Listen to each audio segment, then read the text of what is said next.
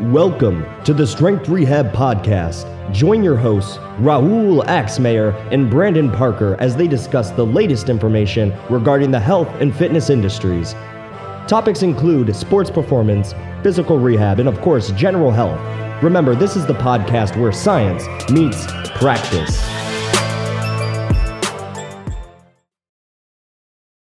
the old school closet days. I can't believe we were doing that.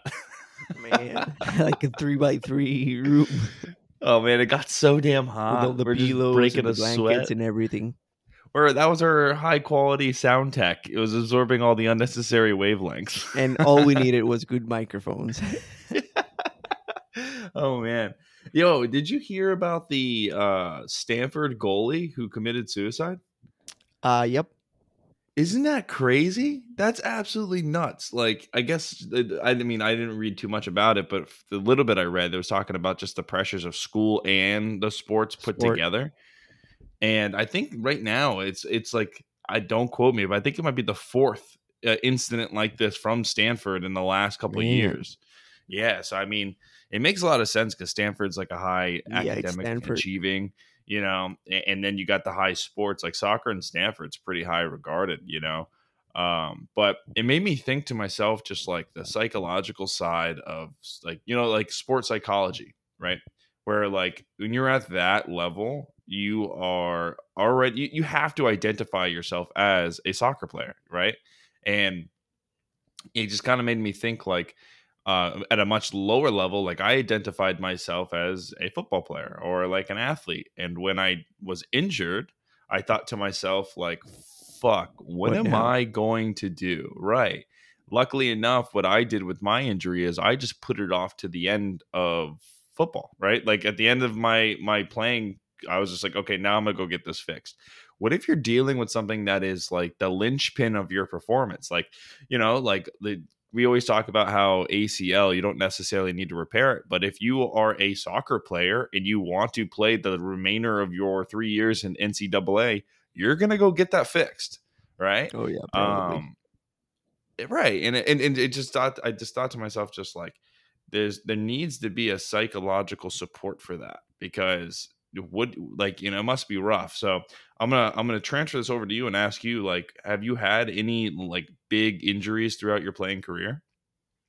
I've had and before we dig into that, I think that if you asked me four years ago about sports psychology and if it was worth it, I probably would have said no. But the more I read and the more mature I get, I think that high performing athletes should definitely go to whatever sports psychologists they can find because not only for their mental health and everything, but uh, it's also great for performance and like Mhm. performance anxiety and all of that stuff. So just want to get that out there.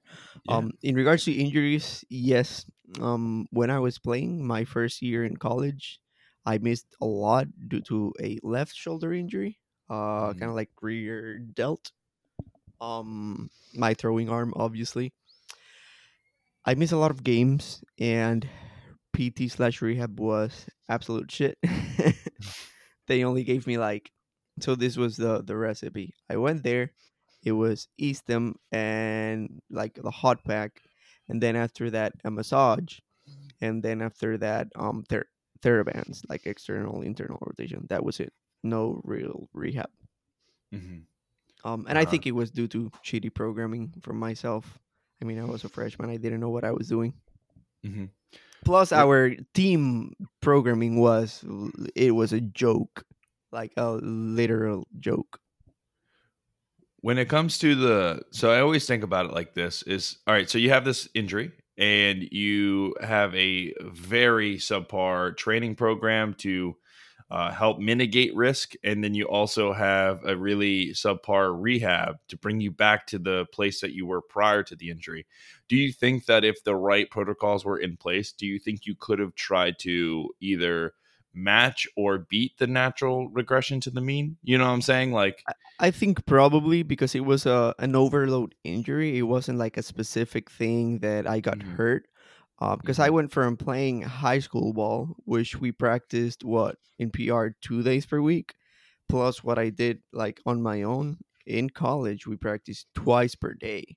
So that's Ah, like I don't know how much percent increase. It's easily like 500% increase on the volume that my arm was handling. So obviously I was going to get hurt if I wasn't physically strong and physically fit for whatever I was going to do because it was uh-huh.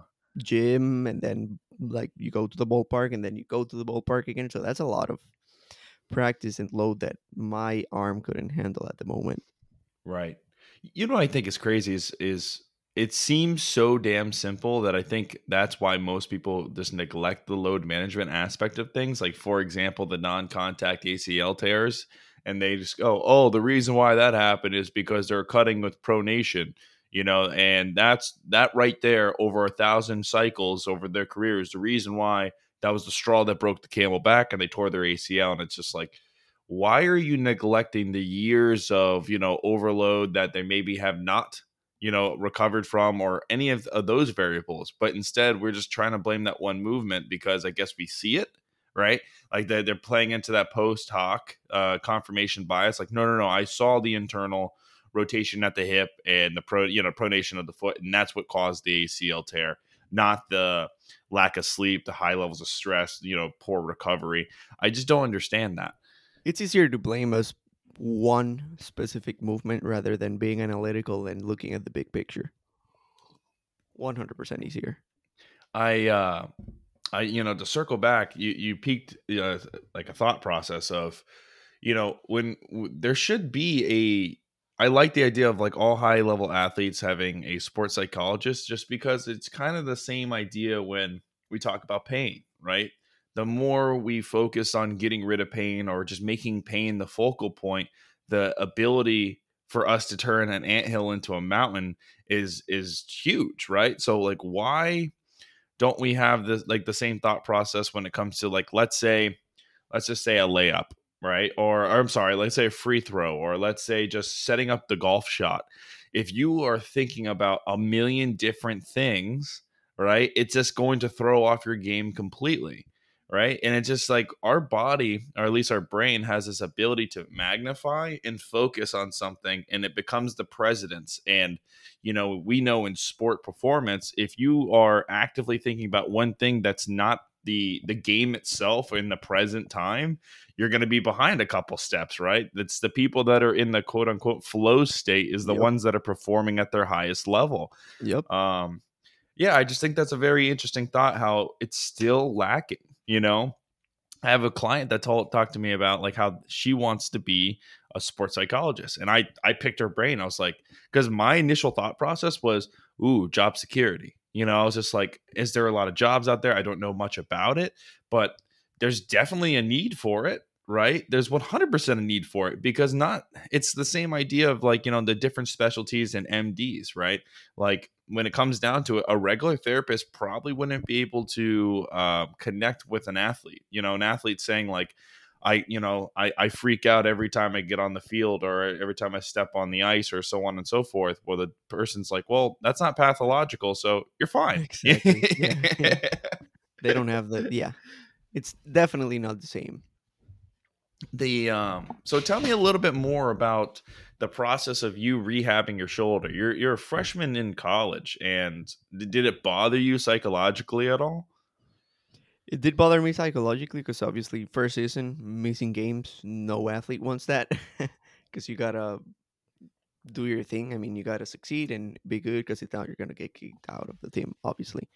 Um. Mhm. So yeah, but in regards to the rehab process, I I mean I knew that what they were doing in PT was BS, so I just stopped Mhm. going. like Mhm. two weeks in, I just stopped and just managed to train on myself, and Yep. eventually I got better. Um, Mhm. so I think it was time and uh, honestly time, and that I just got a bit stronger because obviously in like what one or two months you're not gonna get super strong, Mhm. but it did it it, it worked. Um, but yeah, I mean it obviously takes a psychological toll because it's your first season, you're ready to crush it or whatever or try to. Um, Mhm. and boom, first month, then you lose games, so it takes a psychological toll, obviously. right right and, so uh, i'm also curious about the so you, you you went through your own little thing with the rehab and uh, we know that like kind of like keeping it general can do a lot for the you know the, the rehab process i'm just curious if you did anything in quote unquote specific to bring yourself back to baseline to be ready for the game time performance? Not really specific. Um, a lot of rear delt flies and a lot of overhead presses and just progressive throwing. Like started at 30 feet, then the next two days at 50, blah blah blah blah. Because throwing was the biggest issue. Um, Gotcha. es- es- especially after like the after effect, like a few hours after the game or a few hours after throwing, that's when it really hurt. So it was probably a volume issue. Now that I know Mhm. what I know, but at the moment I had no idea what was going on. Um, so just those were the two things, and then eventually I didn't feel anything, and I Mhm. still get it. Like lifting overhead, like when I'm lifting, like for example, a barbell OHP, I still get that sensation in the left rear delt. That's kind of painful, but I just Uh, ignore it. yeah, yeah. I was gonna ask you something. It was in regards to baseball. Oh, what's this whole idea? I mean, like, I immediately I think it's bullshit, and you could tell me if I'm wrong. But like the whole idea of like pitchers shouldn't be bench pressing. That's what's- bullshit. Okay, like well, I didn't know if there was like some type of uh, arthrokinematics that I don't Nope. know about. And they, they still say that pitchers should, only lift um, light weights for upper body and only uh, heavy lower body. Yeah, which I don't doesn't work that. obviously i mean there's they they still think that if you lift weights you're going to get tight and then if you are tight you're not going to be able Ah. to throw efficiently and optimally Okay, that's the the thought process. that's the reasoning behind Okay. it yeah you're going to get very tight yep See, like I can get behind the idea of like, okay, we're gonna limit the upper body stimulus because of load management, right? season But- yeah Right, I get that, right? But then at the end of the day, you also still have to do it off season because it's not the reasoning horsepower. behind it yeah Okay, yeah. All right, I was just curious about that because I always hear it being thrown around, and of course, like I'm always I'm always skeptical, uh, but I also also want to give everybody their due diligence, right? Like I want somebody that's been in the field to tell me, like, oh no no no no no, this is why we do it X Y Z, because there's some stuff that may not have a practical application when it comes to like the science realm, but maybe like the actual performance or the Mhm. game realm, and that's why I wanted to ask because you know that sometimes the practical application and for the actual game time versus the science is is different like because you're playing against rules that aren't necessarily like so all right so for example uh, crossfit everybody shits on the pull up right? Well it doesn't matter. It doesn't matter if it's optimal for lat growth. That's not what they're going for. The the, the game the rule is get this what we call a pull up as many times in a certain amount of like you know time limit. sport yeah Right. So that's why I was curious like, okay, maybe this is helping a sport specific rule or something that I don't know. Not at okay, gotcha. Not at all. I, but I Uh, honestly think, like, even though I missed games for that injury, I think that the the injury that has sucked the most physically and psychologically has been the PHT because that is Okay. very annoying Mhm, and very long lasting. mhm. I'm going through the same thing, but for my fucking knee right now, man. Um, but patellar. Uh, it's uh, granted, I would say like I would deal with. I'd rather deal with mine than deal with yours because you were telling me like when you sat, it reminded you that you had it. Versus for me, it's only deep squats right now. That's I. I it reminds me um, because leg extensions, I might be a little achy, but like it's gone immediately after like a couple Nothing reps. big. Uh, right, but dude, I'll tell you what, like that's it's almost like a, uh Pandora's box, right? Like so, as soon as I go to squat, I, I'm like, oh man, I'm feeling good. And then I hit that certain depth, and then it just fucking there, It's like, Sharp. "Ugh." yeah. Um, this is something that I think would some people would benefit from. Is I had two long-standing. Oh, I mean, I have a, quite a bit of injuries, but when it comes to uh, improperly load managing in the gym, um, that I think that I babied a little bit too much. So, for example, quarters one through three, I had that. I think it was basically it. It felt like a, a partial quad tear.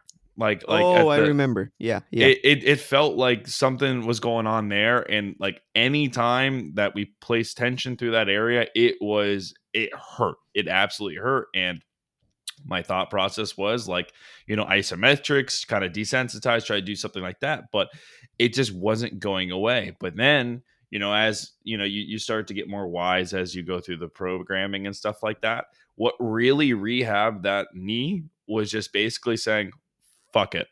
like I'm gonna load this thing and it I'm gonna I'm gonna run the wheels off this thing and see what happens. And it was in the middle of our programming, the the bench squat, deadlift, overhead press programming, that one day I just woke up, went to go do an exercise, and it was gone.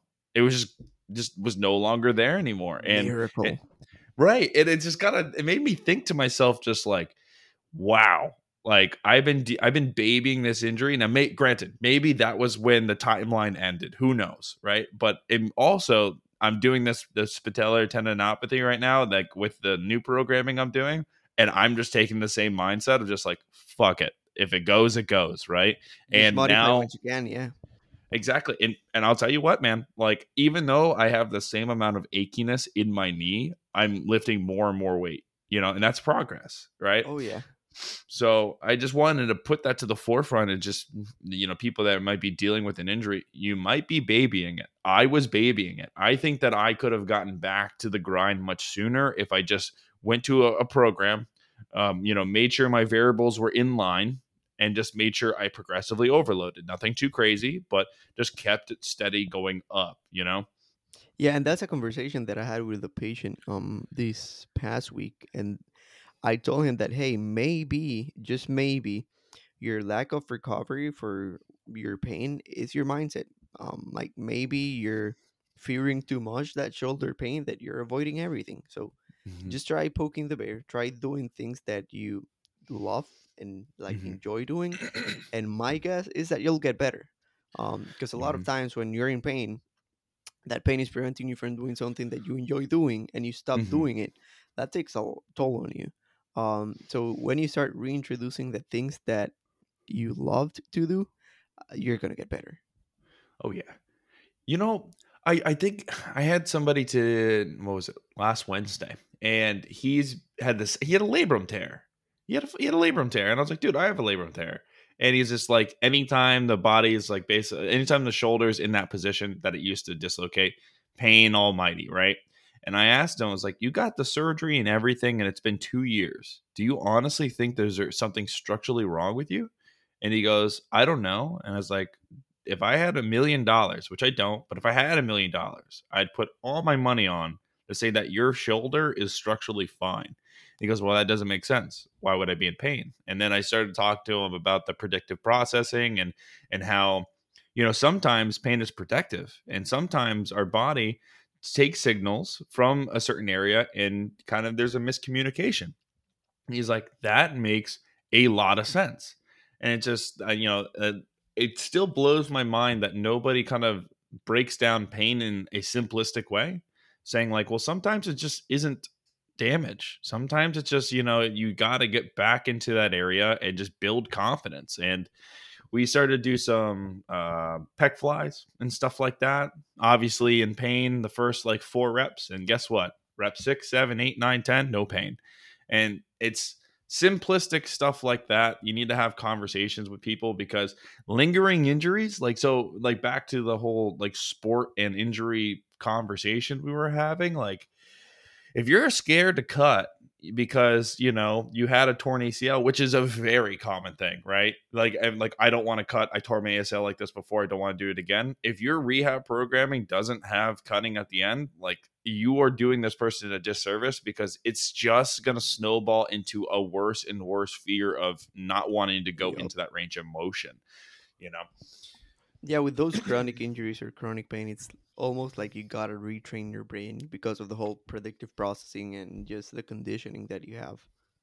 right and and um you know and that's i think that's what happened with i think that's what a lot of where rehab today fails in the traditional sense like when they go to rehab after because nobody educates them up front so for example i have two patients they both uh started rehab and there's these are big surgeries. One was a total hip replacement and another one was a total knee replacement.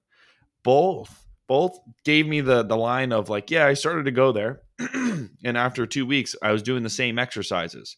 So i just figured oh i can do this at home. They don't understand that that, that it's a, a progressive scheme.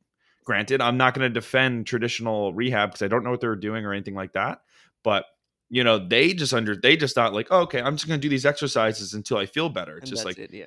Right, like TKE. It's like, bro, like that's that's not the cream. That's not the tip of the iceberg. Like you, you, you have to keep working towards something. So now, this of course, this guy's walking in. He looks wonky with his hip. It's deconditioned, and then also eh, he just yeah, it's deconditioned and it hurts. And it's just like, okay, well, I'm gonna have to work with you now, and we're gonna have to make sure that this hip is at least stable underneath single leg support because you know when you walk you're going to be in at least single leg support 100 times a day.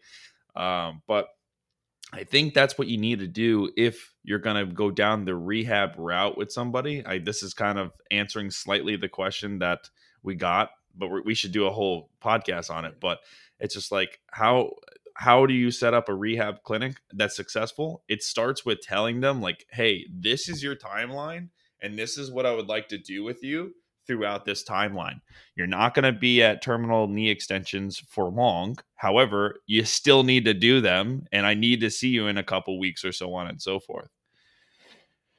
It's I'm, I'm, I'm getting off my my soapbox here, but like it's it's it's kind of I just think it's Yeah, nuts but- for yeah, for somebody to have that. Like, Yeah. T- dude, a total hip surgery like re- uh, replacement. You know how many muscles they had to get cut through and replaced, reattached, and this person just thought like, oh yeah, these leg extensions, I'll just do these, and when I master them, I'm good to go. He was But a big that's- dude. That's probably fault of the the therapist that was treating him. That's yeah, I agree with that. Like you have to. I think that's the one thing that I'm also working on uh, to be better with is giving people a. I'm not like when I say timeline, I'm not saying like six to eight weeks. I mean like uh, I like to give people a timeline of what I would like to do with them up front. Hey, this is a general timeline that I would like to do with you. Phase one would look like this. Phase two would look like this. Phase three would look like this. Now, granted, if you're progressing faster, two could be real quick. We can even skip over a phase, you know, and that gives them at least an idea because I like I, don't like to say, hey, here's a treatment plan. You're coming here for 30 days, You are, or 30 treatments. Uh, but I also don't like to say, hey, we'll we'll see what happens next week because it doesn't really give them the light at the end of the tunnel either, you know. So I like to say, like, here, this is what I'd like to do with you for the next uh, couple visits. Now, granted, you can see me more often and we can change more often, like the tailor the program more towards you, or or you do this and then when you master that you come see me again you know so i can check in on you. And i think that has been the proper balance for me at least between the business side and also the practitioner side you know? Yeah, with clients, I like to tell them like, "Hey, this is what I like to do with you, but what do you think? Like, would you Mhm. like this? Would you like to do something else? Would you not like to do this?" And that way, they f- they feel like they're engaged in the whole rehab process rather than me Yep. telling them, "Okay, so this is probably going to take eight to twelve weeks. So you're going to do this for the first four weeks, and then this for the other week." So it's like, no, I think this is what's going on. This is how I would address it. So what do you want to Yeah. do? Yeah, yeah, that's exactly. Ultimately, you got to put it in the, the ball in their court, one hundred percent. And then you know, and and that's a, also a good, great feeling, at least for me as a as a new doc in the independent contractor space, is when you lay it out to them and you give them the option, and they say, "Let's do it." You're like, "All right, all the pressure's off," because i'm, I you and you know me, I always pocket watch for other people. I don't want to be having them spend all their money on something that I don't think is necessarily needed, right? And when they say, like, you know what, let's do this, let's do this. And, you know, obviously it's not like, hey, let's put your name down on a contract and make sure that you come do this. But when they say, let's do this, it takes that pressure off. Like, okay, we have, we're, we have an understanding and let's, let's get better together, you know? Yep. It's, um, and it might seem simple for us, but for them, it's very valuable because they don't know how to navigate through this injuries and pain. Yeah, yeah, and that's and that's the thing. Um, we've been saying this for years now, like how communication is so underrated. But now I'm seeing it from not just the educational side, but also the business side, and also just the reassuring. s- Like, there's so many different aspects of communication that is overlooked tremendously by just saying like oh yeah words you know words can hurt and like yeah they can 100% but like you also have to consider all these different aspects of the communication like that is the the vehicle to a good patient rapport and if you have a shitty vehicle you have a shitty patient rapport and we both know what happens after that you know Yep. Communication is key. Oh man, we're gonna we're gonna sound like broken records by the end of this podcast. Just communication, communication, communication. I- I mean, it's the base of the whole process. So shameless plug. oh, That's why we are so huge into setting up expectations and communication and injury timelines on our seminar. Because I mean, you you have to know all of this stuff. exactly, and you got to know how to articulate it to the person in front of you. That it changes. It change like you know. If you're talking to another doc that just needs like more guidance or ac- accountability, you could be more upright and forthright. You and know, you use exactly words if you want. Right, exactly. Then you have people that like, yo, dude, I'm a construction worker, and uh, tell me when I can get back to work. And it's just like, okay, well, and you just got to break it down to them because that's all they care about. yeah, you gotta know who you're talking to. Like if it's a psychologist, then yes, you can throwing the whole predictive processing and Pavlovian conditioning, and this is what's happening with your behavior. But if it's someone that doesn't know anything and that is not the smartest person, is like okay, every time that you do this, your brain associates it with this, blah blah blah. So y- Mhm, you just mhm. have to know who you're talking to, uh, and level up with them. Yep. You know, that's uh I guess like we can put a pin in it after this is um I just find it it's it's kind of like a dangerous game where you you got to explain it to a certain person, right? And you got to match it to their education level and their understanding level or level of understanding.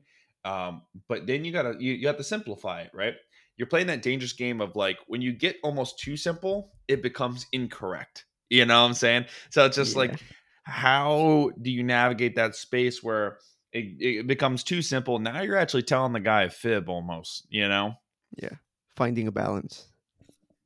Yeah. Dude, in the middle of this podcast, I bit my nail and I opened myself Blood. up. Dude, my hands are jacked up right now. I have like three cuts on both my arms and I use my hands on a daily basis. You gotta start doing manual therapy with your feet.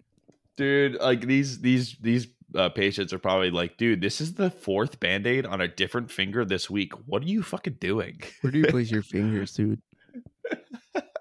Yeah, what do you what do you do with those fingers when I'm when I'm not around? All right. Well, well, we're gonna put a we're gonna put a pin in this one. Yep.